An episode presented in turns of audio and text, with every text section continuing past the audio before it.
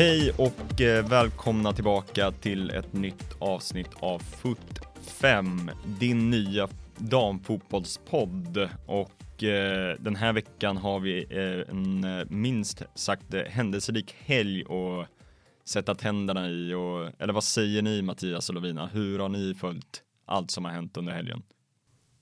Så jag har förträngt så mycket för det har varit så mycket som har hänt. Ehm, men det har varit mycket tv, det har varit mycket scroll på sociala medier och eh, en fantastisk fotbollshelg på många sätt och från många håll. Verkligen. Mycket, mycket damallsvenskt eh, fokus den här eh, helgen. Samtidigt som man har ändå fått lite, lite England, lite USA. Så att, eh, nej då, men, men mycket damallsvenskt fokus så här med medaljer som ska delas ut och vinnare som ska ha korats. Ja men eller hur? Eh, och eh, vi gör väl som vi brukar. Eh, vi tar och recappar helgen med ett eh, litet svep. Vi börjar svepet i eh, Staterna där finalen av NWSL gick av stapeln natten mot söndag svensk tid. Mega Rapinos karriär skulle krönas med en titel i finalen mot New York Gotham FC. Men det slutade i ett totalt antiklimax för storstjärnan. Tre minuter in i karriärens sista match gick hälsenan av och hon tvingades på ett brutalt sätt lämna fotbollsplanen för sista gången. Matchen då? Jo, Rapinos OL Rain lyckades utan sin lagkapten inte besegra Gotham FC som vann finalen med 2-1 efter dramatiska slutminuter. Vi flyger mot Europa och den Iberiska halvön där Barcelona och Real Madrid tuffar på i den spanska ligatoppen. Freja Olofsson fick dryga 20 minuter när marängerna från huvudstaden körde över Real Sociedad med 7-1. Och under avdelning överkörning går även Barcelonas möte mot Villarreal på bortaplan. Aitana Bomati och den nigerianska storstjärnan Azizat Oshoala stod för två mål vardera när katalanerna sänkte den gula ubåten. Tre poäng skiljer nu Barcelona och Real Madrid i toppen inför nästa helgs stekheta El Clasico. I England tog Chelsea fjärde raka seger när man städade av Everton med 3-0. Oroande med svenska ögon är dock att Zecira Musovic för tredje matchen i rad fick värma bänk hos de kungsblå från London. Muntrare svensknyheter hittar vi dock i Arsenal där Lina Hurtig och Stina Blackstenius målade i lagets 6-2-seger borta mot Leicester. Det var dock The Gunners supervändning i början på den andra halvleken som fick de största rubrikerna. 2-0 Leicester blev 4-2 Arsenal när 16 minuter hade spelats av den andra halvleken. Segern innebär att svensklaget Arsenal efter en lite trevande inledning tar kliv i den engelska tabellen. Svepet avslutar i Norge där Vålränga med tre svenskor i laget blev norska mästare med en omgång kvar av toppserien. Podden gratulerar! Och eh, det var väl det va? Nej, nej, just det, det var någonting mer. I Sverige var det stor avslutningshelg för landets toppserie på både dam och herrsidan och vi börjar faktiskt på herrsidan där en av Sveriges bästa domare, Tess Olofsson, skrev historia när hon blev första kvinnliga huvuddomare i herrallsvenskan. Detta i mötet mellan Sirius och IFK Norrköping på Studenternas IP i Uppsala. Way to go Tess! Så nu till den stora avslutningen av damallsvenskan där vi börjar i bottenstriden. IK Uppsala gjorde allt man kunde för att hålla sig kvar i Sveriges högsta serie när man dängde dit Djurgården med hela 4-0. Men det hjälpte föga när Brommapojkarna samtidigt slog Växjö med 3-2 och i och med det knep kvalplatsen. Det betyder att Uppsala med en knapp pinne mindre än BP spelar i Elitettan nästa år. Surt sa räven. Så då till det stora guldracet där Hammarby, Häcken och Linköping hade chansen att få lyfta Vickas pokal inför den sista omgången. Men egentligen stod det bara mellan två lag. Linkan tog förvisso ledningen hemma mot Kristianstad, men sen blev det inte roligare än 3-3 i årets sista match. Då krävdes det förlust för både Bayern och Häcken om Lejoninnorna från Östergötland skulle ha chans på någon pokal. Och det fanns i ärlighetens namn inte på världskartan denna lördag. I Norrköping rivstartade Hammarby och tog en tidig 1-0-ledning som sedan dubblerade sina halvtid. Och i den andra halvleken fortsatte Hammarbys anstormning. Men bolluslingen ville inte ta sig förbi Emma som storspelade i hemmamålet. Samtidigt på hissingen jagade Häcken fler mål mot Piteå. På måltavlan stod det 4-0 samtidigt som klockan tickade och tickade och tickade. Men några fler mål blev det inte för varken Häcken eller Bayern. Och därmed kan vi konstatera att Hammarby för första gången sedan 1985 åter är svenska mästare.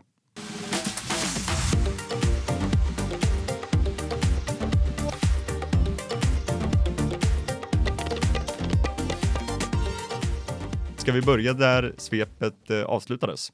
Ja, gärna. Det blir väl eh, ganska logiskt så att eh, det här blir eh, Eh, mycket fokus på damallsvenskan som vi varit inne på. Men eh, nej, det, vilken avslutning. Först och främst, vad, hur, eh, hur följde ni guldstriden i, i lördags? Jag var faktiskt hemma. Ehm, jag mådde så fruktansvärt dåligt inför. Ehm, det var nervöst och öppet. Eh, så jag var hemma och kollade och ehm, hade inte jättebra koll på Häcken-Piteå-matchen tills jag fick sms av min pappa som sa panik. Och då började jag kolla på dubbelskärm och försökte lyssna på båda samtidigt. Men, eh, men det, var en, det var en väldigt spännande omgång så att eh, wow, Mm. shit det gick. Ja, du, du skickade ju någon video där, jag vet inte om du såg den också Elias, där, eh, där någon hade filmat dig Mm. medan du stod och kollade på slutsekunderna var det. Mm. Eh, och eh, ja, men det, det, det, det var levande bilder. Du, du stod upp, för det första satt inte ner och kollade matchen och eh, det var eh, många tårar eh, när slutsignalen väl göd. Ja. Det bröt ihop totalt alltså. De som känner mig vet ju att jag gråter ju för väldigt mycket. Och även i somras så grät jag ju typ varje match i VM kanske. Ja. Någon var glad, någon var ledsen, du vet. Man är lite rörd. så att jag tror att jag har liksom har gråtit en årsförbrukning av tårar på den här helgen. Och jag har inte fattat den tror jag. En årsförbrukning av tårar. Ja. Exakt. Ja. Ehm, så jag blev också lite rörd när du berättade att Hammarby tog segern och dubben. Och varför vet jag inte, men det är ändå väldigt fint. Men också tror jag att allting handlar om att det blev så jobbigt i slutet. Jag var ju så här, "Häck- men Piteå är så jobbiga så att man gör ju inte fyra mål mot Piteå. För de är ganska tunga att möta. Och så gör Häcken det. De, de gör det Ja. på något sätt. Och då blev det nog ännu mer så här, men gud, wow. Var det mer lättnad än glädje i när eh, slutsignalen i, eh, på hissingen eh, göd? Absolut, det Ja. tror jag. Och jag tror att det kommer vara svårt att förstå på ett tag att man faktiskt har pokalen hemma. För att det är man ju inte van med om man är Hammarbyare tyvärr. Nej. Men nu är det bara att vänja sig. Det är bara att köpa nytt pokalskåp till kanalplan tror jag. Verkligen, ja men eh, vi får hoppas det nästan eh, med, med grönvita ögon Mm. sett. Vad, eh, hur kollade du matchen? Nej, men jag, jag kollade på eh, Bayern-matchen eh, och eh, Bayern får ju en drömstart eh, när Emma Westin hittar in till Janogy och 1-0 redan efter fem minuter. Och där och då tänker man ju att eh, Bayern kommer inte tappa det här. Eh, det blev ju lite spännande där i början när Linköping gjorde 1-0 ganska tidigt också, men eh, ja, sen så ja, sjabblade ju de bort eh, chansen totalt. Men men det var väl typ där i andra halvlek som jag kände att här kan ändå bli lite spännande just när målen börjar trilla in där på Bravida Arena. Häcken gör, går upp i 4-0 samtidigt som Bayern verkligen inte får hål på Emma Lind som verkligen gör en supermatch. Eh, redan i första halvlek så gör hon ju ett par räddningar som eh, verkligen håller kvar Norrköping i matchen. Eh, och eh, eh, vi pratade lite här innan att eh, vad, vad är oddsen att hon gör sitt livsmatch mot Bayern och nästan ja, men liksom har chansen att förstöra Bayerns gulddrömmar liksom. Eh, men eh, ja, eh, bollhusningen vill ju inte in på i, i eh, Häckenmatchen heller sista kvarten så att eh, tur var väl det. Men eh, eh, men, men eh, du då Mattias, hur, Ja, men jag, jag, jag var hemma hos en, en kompis som, som håller på Hammarby så att vi, vi satt och följde den matchen på, på stor bild eh, samtidigt som man körde de andra matcherna bara i telefonen. Eh, knappt, knappt ett öga på dem. Men, men och eh, jag håller med om att första halvlek, det, där var man inte särskilt orolig med grönvita ögon utan där blev det mer att ja, det, det kommer nog rulla på så här i andra halvlek också. Men sen så när Hammarby fortsätter trycka på i andra halvlek öppnar det upp sig bakåt så att jag var nästan orolig att Hammarby skulle släppa in Mm. eh, någonting där och samtidigt som det som vi, som vi varit inne på att det, det kom en del mål på Bravida Mm. så eh, började man ju tänka att eh, vad, eh, skiter det sig nu för, för Hammarby eller Discovery körde ju, nej via, via Play körde ju dubbla skärmar i slutminuterna och så ser man Jennifer Falk uppe som håller på att sätta den. Eh, Det, det är ett bra avslut Ja, som fy, nog alltså. letar sig in om, om inte står en eh, täckande försvarare där i vägen. Ja, Hade den inte varit så stressad hade den suttit, tror jag ja, verkligen. också. Mm. Mm. Så att, eh, nej, där, där, där var det extremt eh, nervöst. Och, och man, man hade ju följt hela dagen på sociala medier nästan. Eh, ja, men, Hammarbyare som hade vallfärdat till Norrköping. Eh, det var väl sex, eh, sex av 8000 på, på arenan var väl, eh, var väl grönvita. Um, och, och det, det hade ju verkligen rimmat någonstans med Bayern om de inte hade fått det där guldet när det väl är så nära. Det, det hade blivit sånt antiklimax men det känns som att eh, ja, det, det hade lika gärna kunnat hända. Men, men de, var, de visade en, en otrolig karaktär tycker jag. Det är någonting med, känner jag som, vad ska jag säga, är lite utomstående, men jag känner att det är någonting obajenskt över det här Hammarby. Eh, liksom Bayern har, det känns som att Bayern har liksom historiskt sett en tendens att det skiter sig när det verkligen gäller. Det här laget har varit bäst när det gäller som mest. Alltså dels i cupfinalen, dels i den här måste-matchen mot eh, Häcken och sen åker man och gör jobbet mot Norrköping i den här matchen där all press nästan ligger på Hammarby. Och vinner med 2-0, vilket gör att Häcken måste vinna med 6-0, vilket, ja, ja, det kändes som att det skulle mycket till. Sen vart det väl lite nervigt ändå på slutet, men, men alltså, det, det är någonting, ja, Nej, det nya Bayern. Typiskt Bayern när man inte tänker att man förlorar pokaler och sånt, det är, herrarna. Damerna som du säger visar att man förlorar inte sådana matcher. Man kan hantera sina nerver i alla fall i en halvlek ja. och eh, man, eh, man verkligen spelar för hjärtat och för klubben och för varandra. Det känns som att men många spelare säger att det är något speciellt med den här gruppen och man märker verkligen att alla vill vinna, alla går in för att gruppen ska vinna. Inte indiv- individuellt vinna utan allt är för gruppen. Ja, och det, det är lite som eh, man kan se också tyda av eh, ja, men, eh, skytteligan i damallsvenskan. Så det, eh, jag vet inte exakt hur många mål Madde har gjort, men hon är väl mesta målskytt eh, för Bayern. För Bayern ja. Ja, och tveksam om det är tvåsiffrigt ens hon har gjort i damallsvenskan. Jag Ja. vet, eh, Ellen Wangeheim har ju på hennes 14 matcher som hon har spelat gjort nio mål eller någonting tror jag. Ja, kan, Det är kan vara så. otroligt att, eh, imponerande. 12 mål har han gjort nu. Ja, ja men det är, ändå, det är ändå starkt. Mm. Eh, Men de målen har ju, snarare än att de har varit 20 plus, så har de här 12 målen varit i väldigt avgörande matcher. Alltså, det är två stycken i guldmatchen nu eh, eh, i lördags. Eh, visst mål. gjorde hon ett mot Häcken på Senast. Tele2. Mm. Ehm, om vi går utanför allsvenskan så var det väl i cupfinalen gjorde väl hon ett av målen Två. och Två- två, av mål, målen och Hamano ett. Ja, Mm. just det. Så att det är ju en sån jäkla X-faktor på Madeleine Janogy och hon, hon visar ju varför hon är ja, men landslagsspelare och kanske, kanske för bra för, för damallsvenskan, vad vet jag. Mm. Vi får se, det är väl snart tid att få veta vad som händer. Mm. Hon sitter väl på, på utgående kontrakt nu. Det gör hon. Att, eh, ja, det blir, det blir spännande om det blir en spelarflykt i Hammarby eller om många väljer att stanna kvar och eh, vara med på den Champions League-resan som väntar.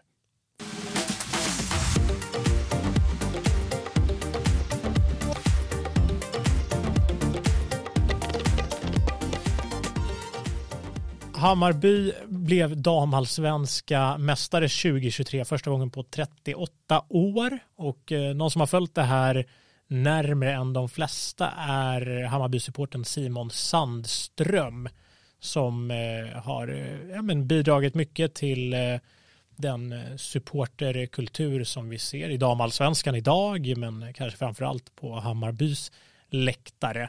Vi på FUT5 har eh, träffat Simon och eh, fått eh, höra om eh, ja, men, guldmatchen och den dagen från hans synvinkel men också vad han eh, tror ligger i Hammarbys framtid med Champions League-spel och allt som väntar. Det, det började ju med en lång natt eh, där eh, ja, men där man låg uppe till, till halv fyra och sen var det bara, äh, fuck this, alltså det här går inte. Så då gick jag upp, gick ner och satte mig i soffan, satt och blippade på telefonen, sov inte en enda sekund på hela natten. Så började det. Och sen så hade eh, Sveriges Radio hört av sig och ville köra ett reportage från, från Gullmarsplan vid 8.30 för de hade sitt inslag mellan 8 och 9. Så samlingen var ju 9.30 egentligen. Men då ville de komma dit eh, så då var jag där, träffade dem lite, lite, snackade lite och sen droppade det in mer och mer folk. Eh, magiskt. Eh, man verkligen kände på liksom stämningen att det var lite tryckt och så alla var jävligt nervösa. Alltså det, det, det, var otroligt nervöst eh, och som bajare är man ju rätt luttrad liksom. Man tror alltid att det ska gå åt helvete. Men, och det var min känsla också att det här kan vi inte greja liksom. Det här går åt helvete. Det var min känsla hela dagen. Eh, så att det var ju så här tryckt eh, stämning på något sätt, att det var väldigt svårt att, att hitta in i någon form av glädje. Eh, jag, jag var inte på läktaren faktiskt, utan under ståplatsläktaren där så finns det en liten grus, ligger lite så här grus. Där satt jag och tryckte med min telefon och kollade på Häckenmatchen och våndades hela andra halvlek. Jag såg inte en sekund av hela, förutom de sista 30 sekunderna, för att jag var så jävla nervös. Den här Häcken gjorde 4-0, där det var ju lång tid kvar när de gjorde 4-0. Då var det bara så nej, äh, nu är det kört nu är det bara att åka hem och fan vad tråkigt, allt, hela festen är, det, det gick liksom inte att hitta något bra. Och sen gick ju tiden då på Häckenmatchen som jag kollade på och sen visste jag då vad vi låg till. I, så att, så att när, när bayern matchen var slut, och då, då, då, då, då gick jag upp och då började folk stå med på planen och då blir man helt tokig. Så att, vad gör folk? Bara idiot! Jag, jag, Du vet, så här, folk som börjar springa in, vi har inte vunnit, det är lång tid kvar. Och då kändes det ännu mer som att nu, nu är det kört. Folk börjar fira redan och så kommer det här bara bli som pannkaka av alltihop. Men sen stod jag där och sen så vågade man ju lite mer, mer och mer liksom till. Så sen när slutsignalen gick var det bara, usch, det var lättnad. Alltså då, då, då, då är det så här att det här var väldigt, jag såg framför mig att jag bara så här i total eufori bara skulle springa in och bara vråla. Men jag stod liksom där vid sidan och så bara gick in och så började jag typ böla. Ja, det kom tårar och bara gick och, gick och kollade på allt. Så gick jag med min bästa kompis Dick Eh, och så var det bara så här, Dicken, eh, kan vi inte bara gå upp på den här läktaren eh, och sätta oss, bara sätta oss och titta på allt? Så, så vi gick upp och så, bara, så, så stod vi där och satt ner lite och bara fick uppleva allt från första parkett på något sätt. För att det var liksom, äh, men det var en, det är så svårt att beskriva eh, känslan. Det var inte det jag såg framför mig, men det handlade väl också om hela situationen som blev. Det här med, med att våra match var slut först och de, annars hade man sett det säkert suttit där på räcket och bara rusat in så kan det, nu blev, det blev en sån mental kollaps på något sätt själv att det var, nej, det var bland det sjukaste jag varit med om för det var bara typ tomhet. Liksom. det är svårt att förklara. Ser du något slut på den här framgångssagan som Hammarbys damer ändå har blivit sen ja, men den egentliga satsningen började? Finns det egentligen något slut på hur långt Hammarby som lag kan nå då? Alltså jag, jag, tror ju inte det. Jag, jag, tror ju att Hammarby och hoppas att Hammarby fotboll verkligen ska kunna satsa. För här har vi ju chansen. Här har vi ett lag som på riktigt har potential att bli något att räkna med ute i Europa. På grund av det, det publiktryck vi har. Att vi kan faktiskt, om vi bygger på det här, om vi skulle kunna få ett utbyggt kanalplan där vi kan ha 6-7 tusen varje match, några stora matcher med över 20 000 på nya Söderstadion. Då kommer vi få in intäkterna för att kunna värva de här stora spelarna utifrån Europa. Och dessutom med den stämningen vi har som är unik i hela världen, skulle jag vilja säga, så kommer det kunna locka till sig stora spelare. Så jag tror att här har Hammarby ett, ett sätt att kanske kunna få in hundratals miljoner egentligen bara i sponsorpengar. Kolla alla som tittar på oss. Jag blev uppringd av The Guardian igår och prata med dem. vi är ju internationellt världskända med våran publik och hur skulle inte det kunna locka spelare? Så här tror jag att Hammarby måste fånga det här tillfället att bara fortsätta nu. Behålla, lägg in en jävla, snacka med någon, lägg in en jävla massa pengar, få kvar Janogy, få kvar Winberg, ha kvar hela laget, ta in två, tre världsstjärnor till och så bara nästa år ska vi ut i Europa och göra kaos.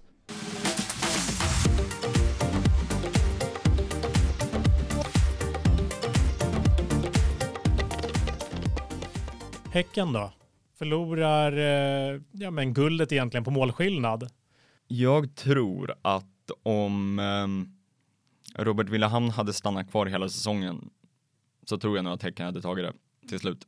Eh, jag tror att ett tränarbyte nu, alltså Mark Lind är ju en eh, fantastiskt bra fotbollstränare han också, men eh, jag tror just att det de hade med Robert Villahamn hade eh, det hade räckt hela vägen till guld. Eh, det, det, blir ändå en, en, förändring när man får in en ny röst i framförallt när man redan har ett liksom framgångsrecept eh, inom, inom laget och um, jag, jag, jag tror att det är någonstans det tappet för Häcken var man, man hade inte riktigt eh, samma förutsättningar att kunna eh, ersätta honom som ja, men Hammarby lyckades göra med eh, tappet av Hamano och eh, Kyra Cooney Cross eh, på plan. Eh, där någonstans tror jag Häcken tappar guldet.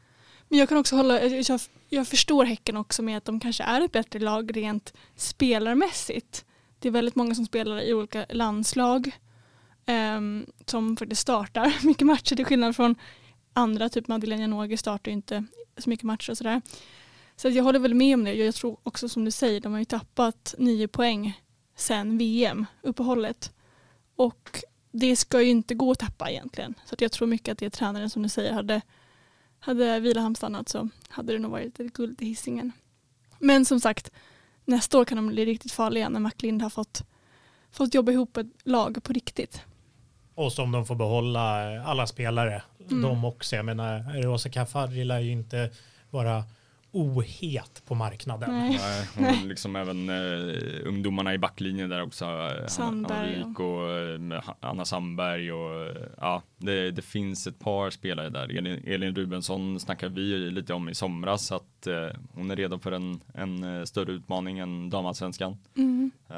börjar bli till åren, det börjar bli sista chansen där också. Verkligen. Ja, men vad är hon, 30, 30 bast nu? Och även Josefin Rybrink har ju spelat en väldigt, väldigt bra säsong och har varit assisterande kapten när Filippa Kurmark har varit borta. Och det blir ju lätt att man som back är lite i skymundan för alla som gör mål. Eh, men hon har varit fantastisk så att hon kanske också får ett utlandskontrakt.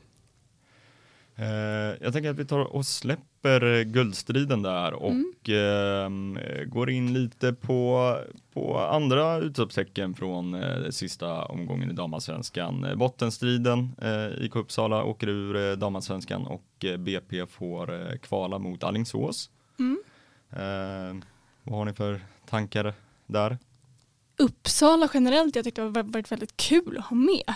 Um, så jag tycker att det är väldigt tråkigt att de att de försvinner och det är kul att inte bara ha Stockholmslag i allsvenskan som det kanske blir då om BP klarar sig i kvalet. Men ehm, ja, det var väl verkligen öppet vem som skulle ta det och ingen har väl varit bättre eller sämre men, men ehm, ja, Uppsala har ju verkligen visat att man kan vinna vissa matcher och det hade varit kul att ha kvar dem tycker jag.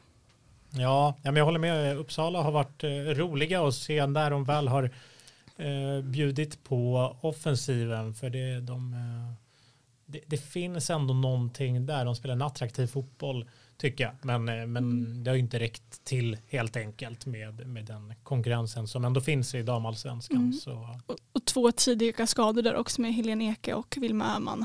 Vilma Öhman var ju tillbaka nu för några veckor sedan men men ändå, jag tror de har kostat ett allsvenskt kontrakt faktiskt. Ja, ja precis. Om, om, om Vilahamn var avgörande i toppen eh, gällande guldet så blir ju det här någonstans i andra änden.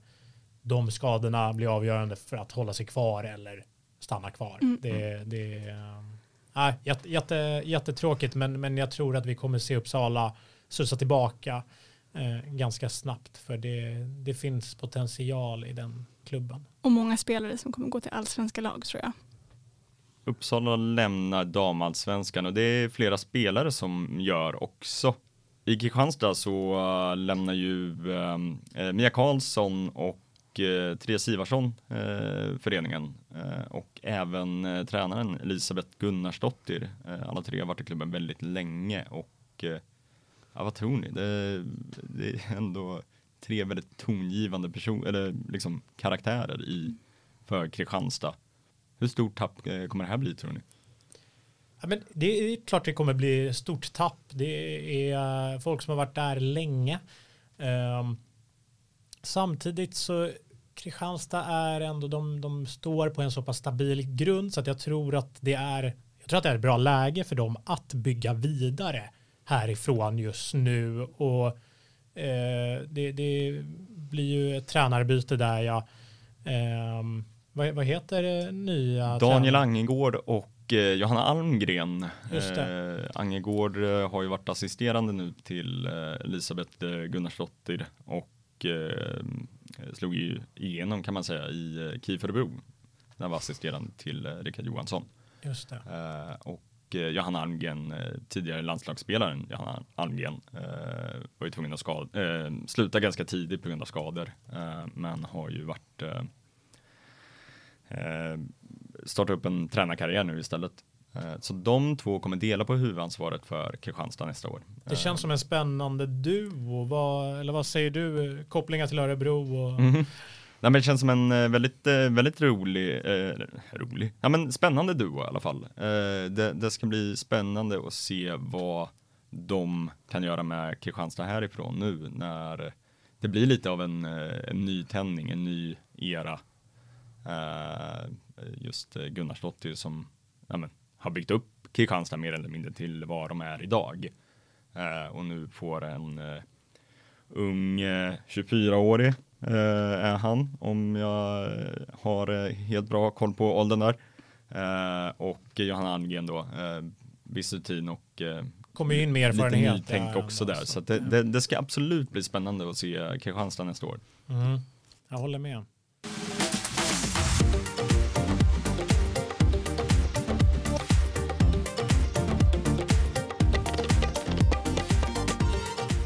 England hörni. Och eh, ja, kollar ni på Arsenals eh, match mot eh, Leicester söndag kväll? Det gjorde jag. Ja, samma här. alltså, vilken, alltså, vilken första kvart på andra halvlek. Man är glad att man, att man inte missade den. För eh, det, det, var, det var en intensiv match från början till slut egentligen. Mm. Men i första halvlek så, så var det väl bara ett lag på banan kändes det som. Med ja, men Leicester som eh, överraskade mig men spelade med självförtroende verkligen och ja, men, klev upp i banan. Självklarhet fanns det mm. i laget eh, och, och ledde mycket rättvist med 2-0 eh, in i halvtidsvilan tyckte jag mot ett Arsenal som inte alls eh, gick att känna igen. Edvard måste ha tryckt på eh, rätt knappar där i eh, omklädningsrummet i halvtid i alla fall. För eh, det var ju en total scenförändring i andra halvlek. Det var som att det var elva nya spelare på banan eh, in till andra halvlek och ja, de slutade väl inte springa eh, förrän slutvisslan egentligen. Det, Ja, nu vet jag inte när första målet föll egentligen, men det var väl... Det faller ju ganska tidigt, är det 47-48? Ja, ja eh, Lacasse som gör första målet där, eh, ja. den får komma. Men försvarsspelet i Leicester i början på andra halvlek, det är som att de har liksom så här kompat ut lite tidigare för att segern är klar. Liksom. Ja, jag verkligen tog ut segern i förskott. Otroligt, uh, ja. För det, då, och, sen, och sen, eh, sen rinner det ju bara iväg där egentligen. Det blir väl eh, tre mål inom 16 minuter eller vad är det? Och eh, sen får vi lite, lite inhopp av svenskar. Eh, dessutom, eh, det var som vi pratade om förra veckan, eh, Blackstenius hoppar in igen, mm. gör mål, mm. tredje målet för säsongen. Trots skral speltid så, ja. så ligger hon väl delad eh, tredje eller fjärde plats i skytteligan. Mm. Antal minuter per mål. Ja, där ligger hon väldigt Där bra borde till. det ju vara väldigt bra. Eh, verkligen. Ja. Men kul att alla svenskar fick spela. Ja, Mm. ja men precis. Det, Ilestedt eh, känns ju given i den där eh, backlinjen. Och eh, Lina Hurtig också som eh, ja, men också har haft skralt med speltid i, eh, i eh, Arsenal och eh, gjorde väl sitt första ligamål till och med för Mm. eh, Arsenal. Ja, Eh, eh, svårt, svårt att tro eh, Mm, nästan när, verkligen. när, vi, när vi fick höra det. Ja. Men, eh, men så var fallet. Hon har gjort mål i Champions League tidigare, eller hur? Så Äsch. att, Champions League. Ja. Vad är det att göra mål i? ja, jämfört med ligan. Det. Ja, exakt.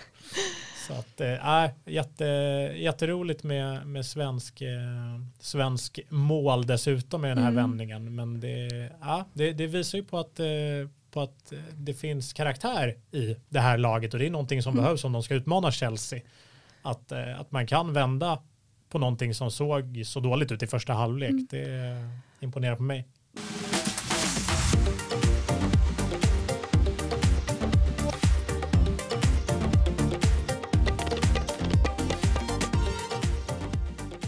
Megan Rapinoe, vad tänker ni när jag säger det? Legend. Ikon. Och eh, avslutet på hennes karriär som var i eh, eh, söndags, eller natten mellan lördag och söndag, det var ju allt annat än värdigt. Eller vad säger ni? Hjärtskärande. Ja. Ja, nej, det, det var riktigt, riktigt tråkigt att se. Och, och just det att det, det bara var kroppen som inte höll där och då, vilket kanske också visar på att okej, det, det är ett läge att lägga av. Eh, för de som inte har sett det så eh, är det ingen duell eller någonting, utan väldigt tidigt i matchen så halkar hon till och eh, ja, kan helt enkelt inte fullfölja matchen. Jag tror att det redan är i tredje matchminuten. Mm. Eh, så att eh, i, i en så pass viktig match, det, det var jobbigt att se, för det var ju då National Women's Soccer League finalen i slutspelet. Hon har aldrig vunnit slutspelet. Det, det hade varit, eh, varit fint att få se henne åtminstone fullfölja matchen. Men, men nu blev det inte så och eh, det kanske var det som, eh, som låg i, eh, i fatet för hennes, eh, för hennes kära eh, OL eh, Region. Vad, eh, om, om jag bara får kolla det också innan vi släpper USA, eh, just, just eh, Rapino, vi var inne på det, men vad, vad har hon haft för betydelse för, för damfotbollen i stor? Det, vad, vad säger du Elias? Nej men det, det, hon har ju haft otroligt stor betydelse och inte, inte minst den här kampen som hon och det amerikanska landslaget har drivit mot sitt eget förbund där de eh, ja, men har eh, liksom verkligen kämpat för att få bättre villkor eh, och då snackar vi inte om liksom så här jäm, jämställda löner. Eh, det, det sa ju Jenny Hermoso i sin intervju med GQ också att det är inte det det handlar om. Det är alltså bättre villkor. Eh, att typ så här man ha liksom så här träningsfaciliteter som inte så här eh, för det, ja men USA de fick ju träna på liksom konstgräsplaner och vi vet ju hur stor risk det är för korsbandsskador på, på konstgräs och brännskador också för den delen liksom att det eh, och tittar man på vad USA har tagit sig nu med damfotbollen så är ju hon utan tvekan en av de stora pionjärerna. Och sen har det, hon har stuckit i ögonen på, på liksom många stora, eh, stora profiler och liksom även många som, eh, ja, tycker att ja, men, det är orimligt att eh, de fotbollen ska, eller damfotbollsspelare ska tjäna lika mycket som här fotbollsspelare och det, är, ja, Alltså det, hon har ju haft sina motståndare, helt klart. Eh, Donald Trump inte minst under eh, VM när eh, de hade sin lilla beef 2019. Men, men hennes betydelse för, betydelse för damfotbollen överlag är ju otroligt stor. Jag vågar nog dra till med att damfotbollen hade inte varit där den är idag utan henne. Alltså som du säger, hon har verkligen stått upp för sin åsikt trots att miljontals människor hatar det hon säger. Och hon har fått andra att vara med på tåget, typ Magdalena Eriksson, Pernilla Harder, eh, många andra där till, Marta. Så att hon har varit superviktig för att bana vägen för framtiden tror jag. Och ja, men, ja, det kommer, man kommer sakna henne men hon kommer nog aldrig lämna fotbollen. Så att, Nej, nej, nu kommer hon nog eh, fortsätta ta kampen för jämställdhet eh, utanför planen. Det Mm. hade förvånat mig eh, om, om, vi in, om vi har sett det sista av Mm. Megan Rapinoe. och som vi sa i somras att eh, kanske Rapino i någon stor roll i något förbund. Kanske Fifa. Det, det Det hade spännande. Det, det hade gjort skillnad. Det hade gjort skillnad. Mm. Tyvärr tror jag inte det men jag hoppas. Jag håller tummarna.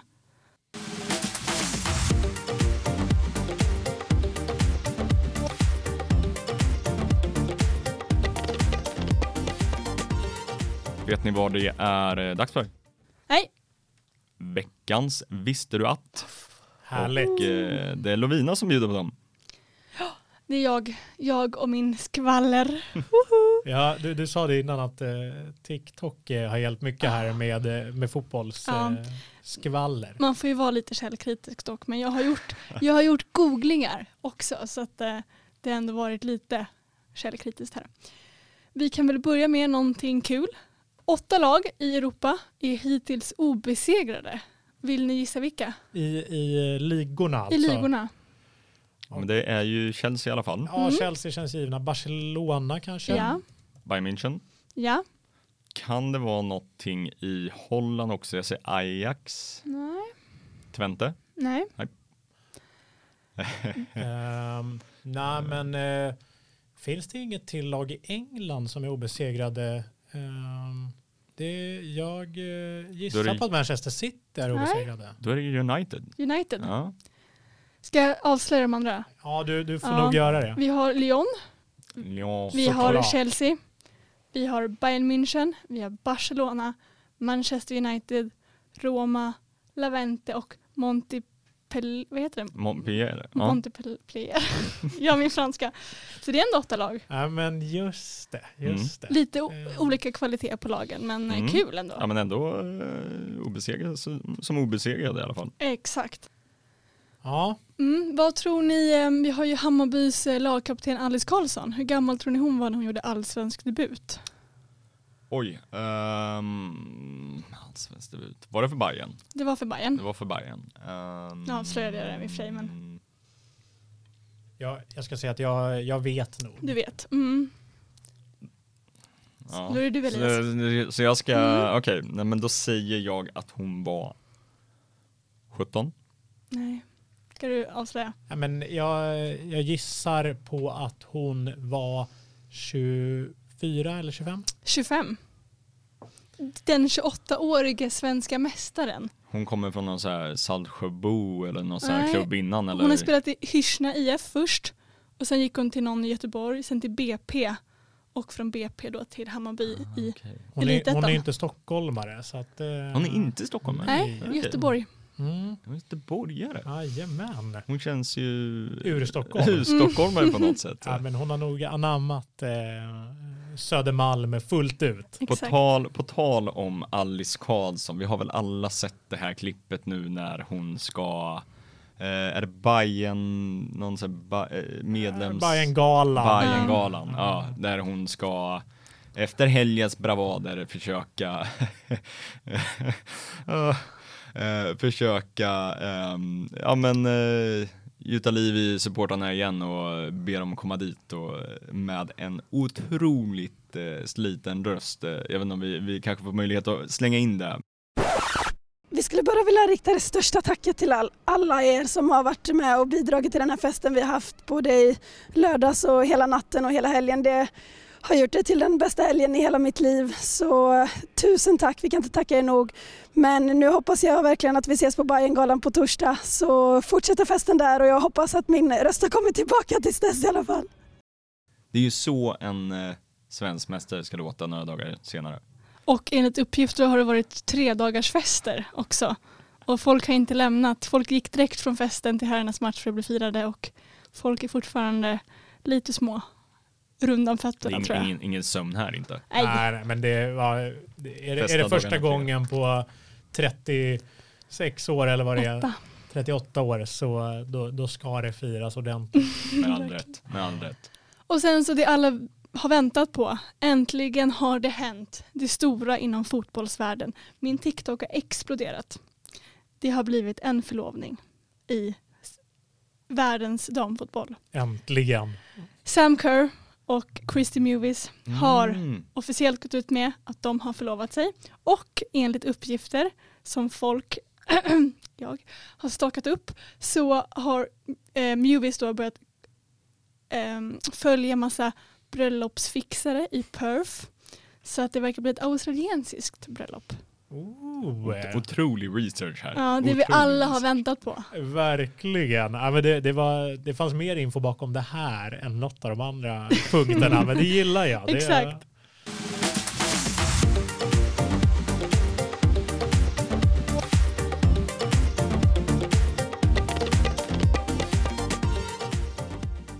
Avsnittet börjar lida mot sitt eh, slut, men vi tänker att vi eh, bränner av eh, kommande helgs eh, hetaste matcher och vilken super Sunday vi har.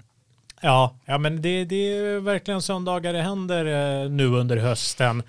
Men, men det ska bli jäkligt spännande och att matcherna typ avlöser varandra. Det blir väl lite clinch där mellan de två sista matcherna vi har på våran eh, tipslista. Mm. Vad är det vi har på menyn då?